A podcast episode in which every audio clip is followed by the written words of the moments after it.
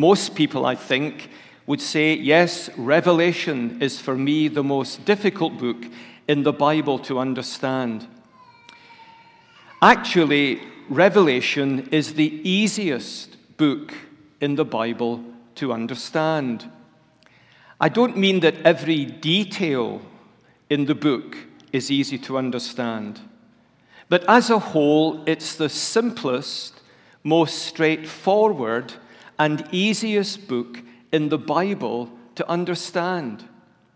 Because the whole of Revelation is simply saying this Jesus Christ has conquered and reigns in heaven's glory. That's what the book of Revelation is all about. In its essence, at its heart, it is about the triumph of the crucified. John is writing to Christians who are experiencing what he has experienced suffering and persecution. The last thing they need is an enigmatic puzzle to solve. The last thing they need is a conundrum that will occupy them and bewilder them and leave them wondering what on earth God is about in this book of Revelation. John is writing to encourage hard pressed, sorely pressed, perhaps dispirited Christians who are suffering under the evil of the Roman Empire. If we're right in locating the book of Revelation towards the end of the first century, probably the Emperor Diocletian was in power in Rome. Christians were seen to be a threat to the empire.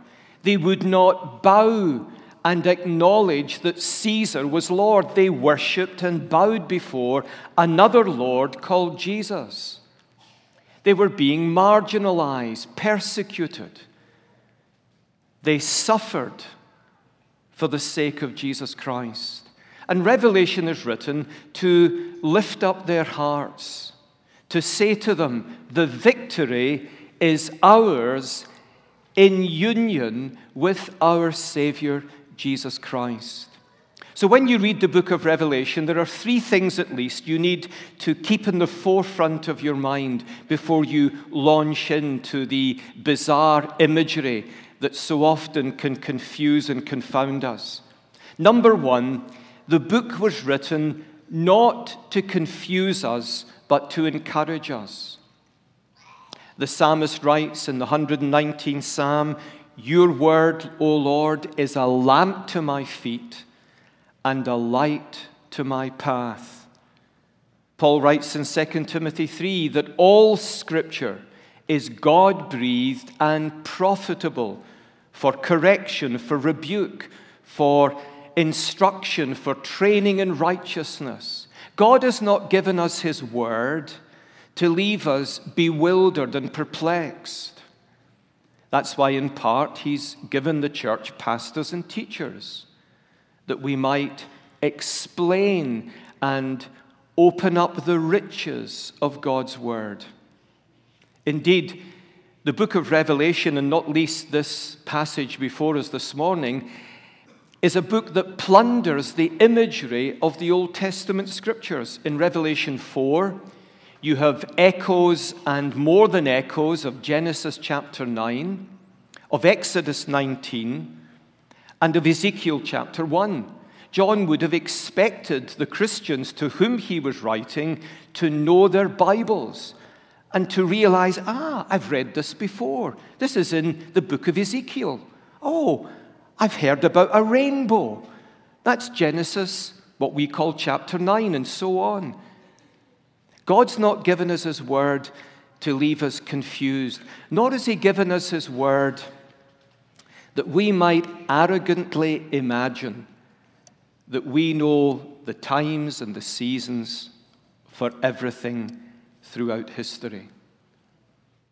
Number two, Revelation is about the triumph of the crucified. It's about the triumph of Jesus Christ. That's what Revelation essentially is about These Christians are being persecuted. Life is hard. Maybe that's true for you this morning. Life is hard. John wants these Christian believers to whom he is writing to know that while life is hard and while life may experience great sufferings and trials, Jesus Christ has triumphed. To him belongs the kingdom, the power, and the glory. That's why the very first chapter begins the revelation of Jesus Christ. Now, that could mean it's an unveiling. That's what revelation means an unveiling, a pulling back of the curtain that Jesus wants his church to know. But it could also mean it's an unveiling of who Jesus Christ is. This is the Jesus we believe in.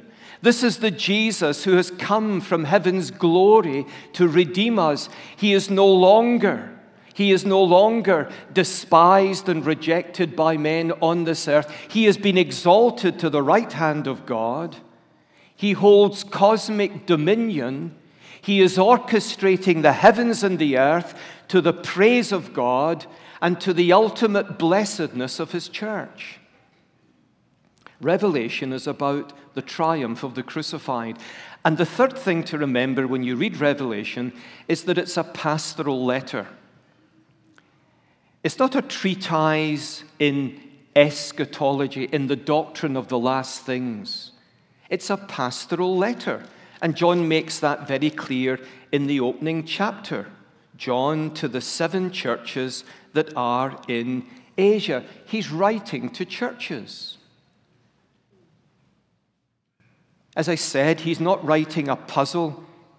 What can you make of this conundrum? Can you understand all this imagery that I'm about to load upon you? That's not what he's saying.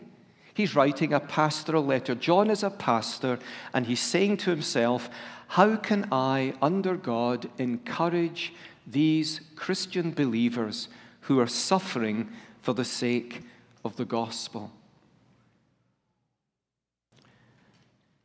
So it's not written to confuse us. It's about God and the triumph of the crucified. And it's a pastoral letter. John is writing to support, to nourish, to strengthen, to encourage, and to give heart to God's suffering people. And you can see how relevant that is to the church throughout the ages. In this world, said Jesus, John 16, you will have tribulations. The normal condition of the Christian church in this world is a condition of suffering. Now, your nation and my nation, in case you're wondering, I'm a Scot who's part of the United Kingdom, but your nation and my nation, for some hundreds of years, have been protected in large measure from the sufferings that our brothers and sisters in Christ in many parts of the world have experienced throughout the centuries. But we're increasingly depleting our Christian capital. Our Christian history and heritage is being eroded by the day. Evil is being called good, good is being called evil.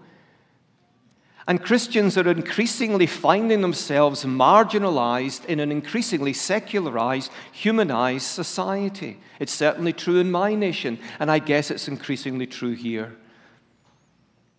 And we need to be reminded, as much as these first century Christian believers, that the Lord our God reigns. If someone came to your house later today, deeply distressed, a Christian, a fellow believer, they come deeply distressed. Life is hard, they've been overwhelmed by, by tragedy and unforeseen circumstance.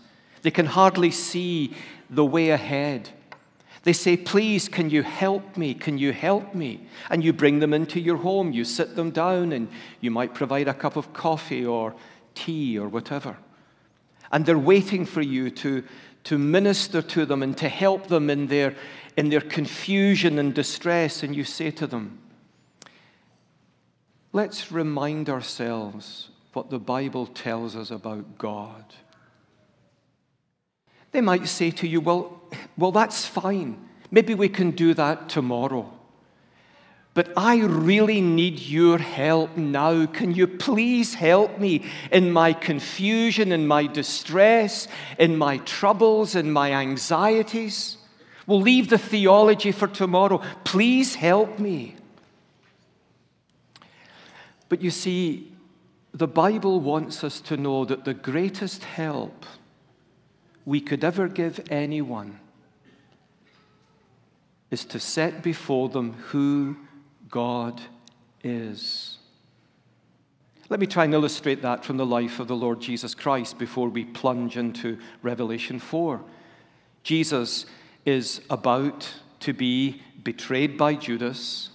He's going to the cross. The shadow of the cross has begun to penetrate his human soul. His disciples are utterly confounded.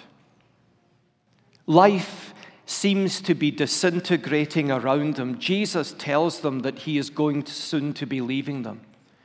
And then in John 14 through 17, Jesus ministers to these confused, perplexed disciples. Remember how John 14 begins? Let not your hearts be troubled. Because their hearts were troubled. What does Jesus do in John 14 through 17? Well, essentially, he does this. I know life seems uncertain. I know that you are confused. I know that the prospect of my leaving you is something you cannot bear. Here's what you need to know you need to know who God is. That's what John 14 through 17 is. Jesus introduces them to the Holy Trinity to the Father, to the ministry of the Spirit, and to his own oneness with the Father and with the Spirit. He talks to them about the Father Himself and the Spirit coming to them, indwelling them, the Spirit's ministry in them, comforting them, encouraging them, strengthening them, establishing them, leading them. He speaks of the Father's love to them. He's really saying, Let me unpack to you the great truth of the Holy Trinity. And that, in essence, I think, is what John is doing throughout Revelation. He's saying, Behold your God. You see, the problem, at least let me give you my assessment of the problem in the church today. The fundamental problem in the church today is that we have lost the sight and the sense of who our God is. We've lost the sight and the sense of His greatness and His glory, His majesty, His power, His dominion. God is often presented as someone a little bigger than ourselves, but He is the thrice holy, transcendent God of the heavens and the earth. He is the creator of all things, the upholder and sustainer of all things, the director of all things, and the one who will one day consummate all things. And again and again and again in the Bible, God's message to his people is Behold your God. A God to tremble before as well as run to a God to stand in awe of, as well as to delight in. Behold your God. Revelation chapter 4. John has shown three things, and I want to draw five implications from the three things that John saw. He saw, you'll notice, an open door I looked, and behold, a door standing open in heaven. He saw an open door. Secondly, he saw an occupied throne. Verse 2 At once I was in the Spirit, and, before, and behold, a throne stood in heaven with one seated on the throne. An open door, an occupied throne. And then in the rest of the chapter, he's shown a picture of unceasing worship. Now, don't be distracted by who the 24 elders are or the four beasts with these bizarre faces, which really is simply lifted from Ezekiel chapter 1. Don't be distracted by that. I don't mean they're unimportant, but don't be distracted. John is shown an open door, an occupied throne, and a picture of unceasing worship. And these verses in chapter 4 and really into chapter 5 act like a prelude to a symphony. Now, you know, the function of a prelude is to introduce you to a symphony, but not only to introduce you, but to highlight the notes that are going to recur in the symphony. That's the function of a prelude, to prepare you for the drama of the sympathy, of, of, this, of the symphony. And this is what chapters 4 and 5 are doing. They're like a prelude to a theological symphony. And it's striking that John is shown, first of all, an open door, an occupied throne, and a vision of unceasing worship. What does John want? What does God want through the Apostle John to impress on these hard pressed, suffering, marginalized Christian believers? Let me mention five things very briefly this morning. Number one, he wants them to know that their God is inexpressibly and unspeakably great.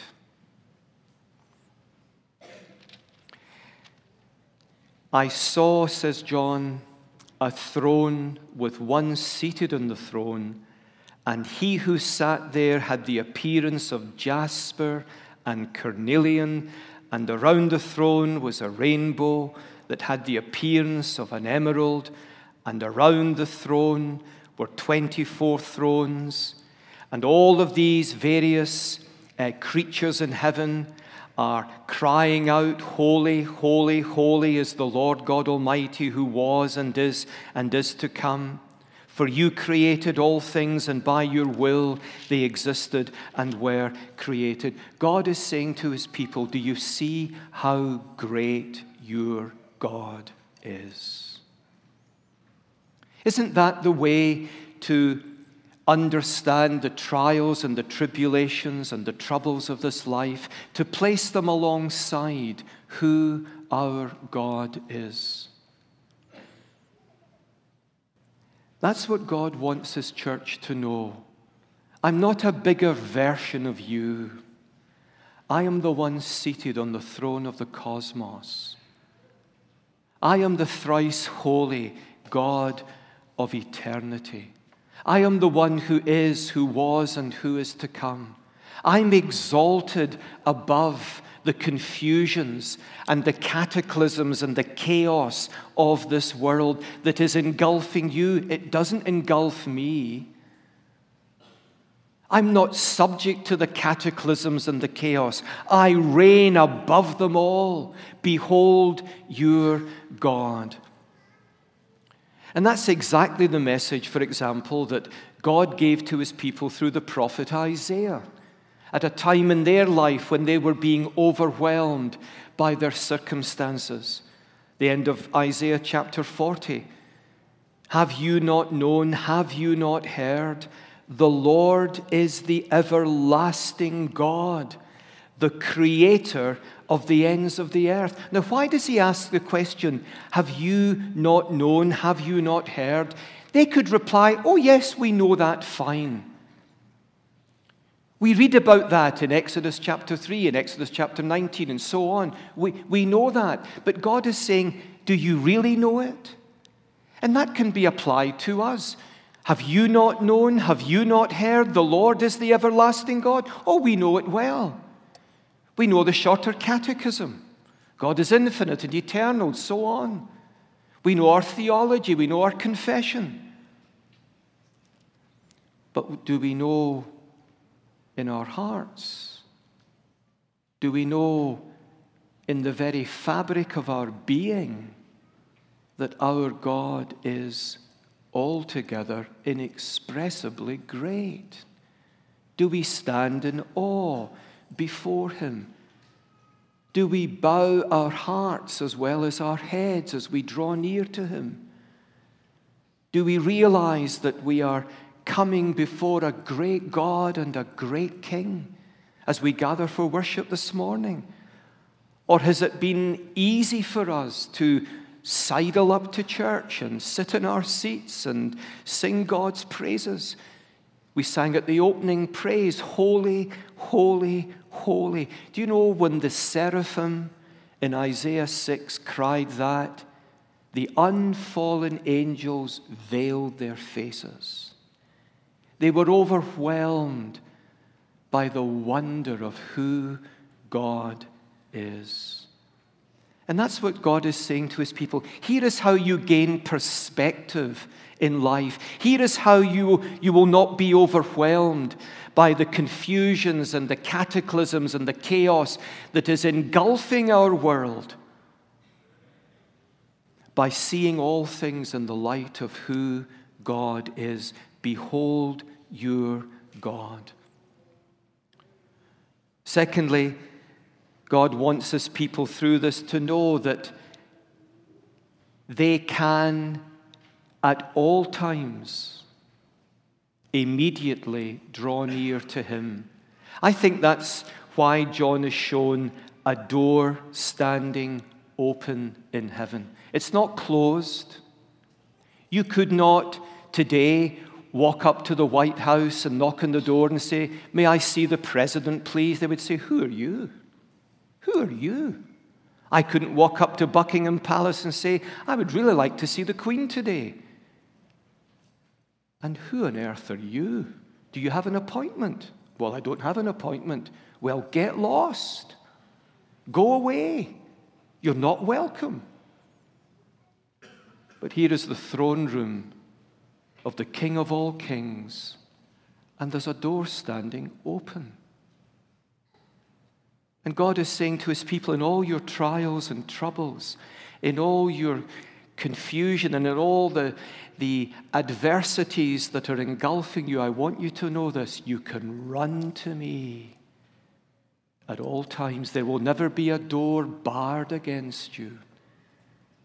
I may be the exalted King of all kings, but to my children I'm the Father of mercies and the God of all comfort. There's a wonderful um, illustration of that, I think, in the early years of the 20th century. A little boy was peering through the gates of Buckingham Palace in London, looking, just wondering what on earth it would be like to go into the palace and, uh, and see the king. Victoria died, it was now King Edward. And as he looked longingly, this stranger, now children don't do what this little boy did, but this stranger comes up and says, what are you doing? He says, I'm, I'm looking at where the king lives. And the stranger said, Would you like to see the king? And the little boy said, I would love to see the king. Take my hand, he says. So the little boy takes his hand and, and they walk up. You know, the guards at Buckingham Palace with their bearskins, they stand to attention, they salute. And the little boy thinks, Oh, this is, this is wonderful. And, and they march through the quadrangle. They come to the great doors, and the doors swing open. And he's brought right into the palace. How could it be? The son of the king had taken him by the hand. But Jesus Christ doesn't simply take us by the hand into the throne room of God. We have been united to him by faith.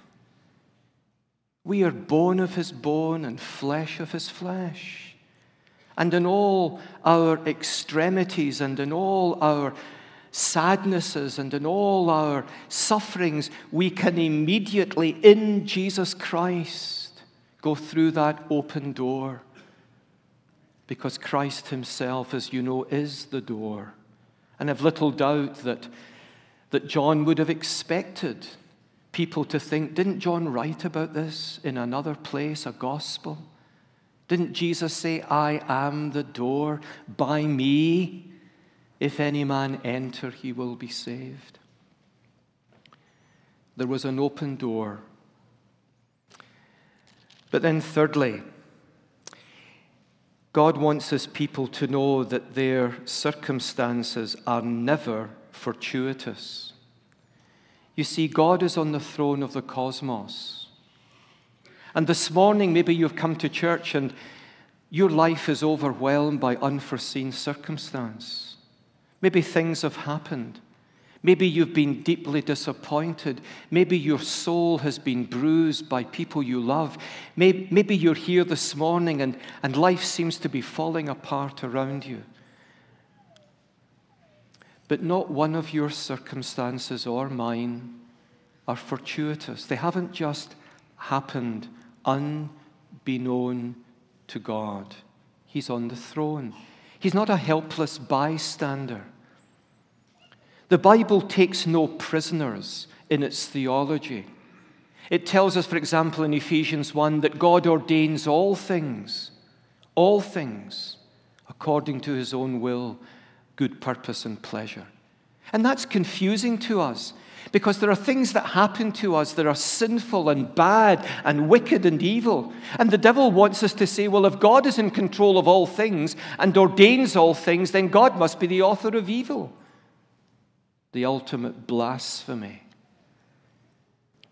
God doesn't expect us to understand him. What a poor, limited, truncated being he would be if we could understand him, he'd just be a bigger version of me and a bigger version of you. When the Bible tells us that none of our circumstances are fortuitous, they haven't just happened. It doesn't mean that God has connived in evil and wickedness, far from it. But it does say to us that our times are in His hands that my life, not for one nanosecond, is at the mercy of vileness, wickedness, and evil. Life is not a lottery. It may seem like that. That's why the book of Psalms should be far more foundational and fundamental, I think, in our Christian walk with God. Because the psalmists are so real, aren't they? Embarrassingly real. Lord, you've picked me up and you've thrown me away. Have you ever said that to God? Lord, your ways are bewildering to me. Have you ever said that to God? Sometimes we're too polite in God's presence. God wants us to be honest. And the Psalms are just full of radical honesty that leave you at times thinking, goodness me, what a daring thing to say to God. God, you've abandoned us. Where are you? Our enemies are laughing at us, mocking us, and you're nowhere to be seen. What kind of a God are you? That's in the Psalms.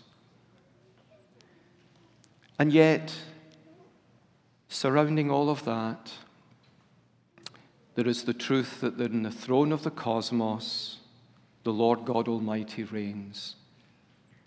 God is saying to his people, in all your trials and troubles and all the sufferings you're going through, nothing is happening to you out with my holy, wise, good, and perfect will. I'm not expecting you to understand it. I'm not expecting you to simply embrace it easily and lightly. I'm expecting you, like my son, to say, not my will, but your will be done. None of your circumstances and none of mine are fortuitous. Fourthly, God wants his people to know that the great calling of the church is worship, not evangelism. Why do we evangelize? You say, well, that's a no brainer, silly Scotsman. Why do we evangelize? We evangelize that people might be saved and reconciled to God, rescued from hell, and brought to heaven.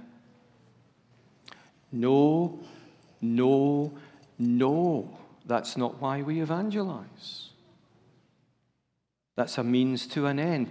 the ultimate aim of evangelism is not that people be saved, but that God has worshippers. John chapter 4 the Father seeks worshippers. The ultimate reason for evangelism is worship. And that's why the great mark of the church is not that we are an evangelizing people. I'm making, I'm stressing the difference to make a point. It's not that we're an evangelizing people, but that we're a worshiping people. Now, you can't be a worshiping people, really, without being an evangelizing people. I understand that. But the best evangelists are those who understand that their first calling in life is to worship God. Evangelism is the overflow of worship. And that's why you have this great picture here of these strange beasts and these um, unknown elders who perhaps represent the church throughout the ages, but I'm not dogmatic about it. And these strange living creatures. And what are they doing all the time? All the time. They're praising God. They're praising God. It's absolutely right that Christian churches should be seeker friendly. But so often I think we get the seeker friendly bit wrong. The best way to help seekers is to be a people who are caught up with God, who come into our midst and say, My, these people have a great God. Who come into the midst of a people who are worshiping who are giving God the praise and the adoration not only of their lips, and not even only of their hearts, but of their whole beings. Worship is a preparation for heaven. Heaven is all about worship. That's all we will do. Now, you might be thinking, well, oh, I find an hour and a quarter on a Sunday morning in harvest hard enough. I don't think I would like all of life, you mean 24 hours a day? Well, there'll be no days and no nights. But God will be endlessly praised, and it will be the delight and the joy of the hearts of His children so to praise Him. Because God is an, a bottomless deep. You will never tire of being with Him. There will always be new things to marvel at and wonder at. And here are these, these beings, and they're just praising. They're just praising, worshiping God. That's the church's preeminent calling in the world. Of course, we are to go and make disciples of all nations. Of course, we are to seek the lost that they might be saved, but only that they might become what they were created for. That's why the first question and answer of the shorter catechism is so magnificent. It doesn't have the, the beauty of the first uh, question and answer of the Heidelberg Catechism, it doesn't have the beauty of it, but it trumps it in the theology of it. At least, I think so. You Dutch folk can close your ears. what is the chief end of man? to glorify God. And notice the next bit and enjoy Him forever. God is to be enjoyed. I enjoy being with my wife. I'd rather be with her than anyone else in the world. I never tire after 37 years. And amazingly, she never tires of being with me. That's the amazing thing. You will never tire of being with God because He is endlessly and infinitely glorious and beautiful. God's saying to his people, in the midst of your troubles and trials, don't forget your first calling is to worship. And finally, this God wants his people to know that while evil may be powerful, it will one day be vanquished. He is on the throne, not Satan, not the adversaries, not the emperor in Rome. Jesus Christ is Lord. One day God will cast Satan and all who bear his mark. I think that's what the 666 says. People say, who, who, who is the 666? It's actually what is the 666? Six is one less than seven perfection. Seven is the mark of perfect, divine perfection. Six is the mark of man, the mark of humanity without God. And God will one day cast Satan and all who bear his mark into the lake of fire. He will make a new heavens and a new earth. We will never again shed a tear. We will never again know pain or sorrow. We'll never again know death or separation. We'll never again know anything to blemish our lives because God will make all things new. He will vanquish. Now, He has vanquished through the death and resurrection of Jesus Christ, Satan, but now He's going to cosmically make that visible and irreversible by casting Satan and all who are his into the lake of fire. There's one last thing I want to say about this throne, just in a moment. And it's the best thing about the throne. It's hinted at here, actually, by the imagery of the rainbow, which I may touch on, but it's made clear in chapter 7 where we're told in the midst of the throne there is a lamb looking as if it had been slain. You see, God's sovereignty is not a bare, clinical, cold, autocratic sovereignty, it's the sovereignty of grace. In the midst of the throne is a lamb looking as if it had been slain. The only marred body in heaven will be the body of the God man, our Redeemer, Jesus Christ. I'll have no blemishes, but he will bear to all eternity the marks of our redemption.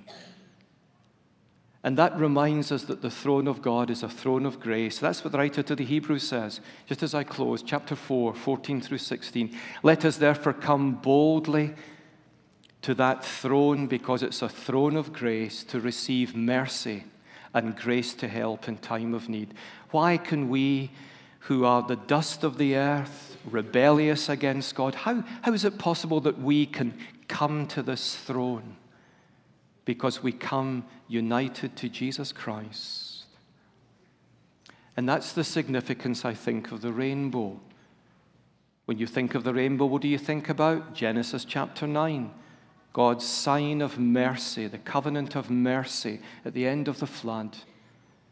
And you see there is an aura of mercy around the throne of God. It's breathtaking, actually, isn't it?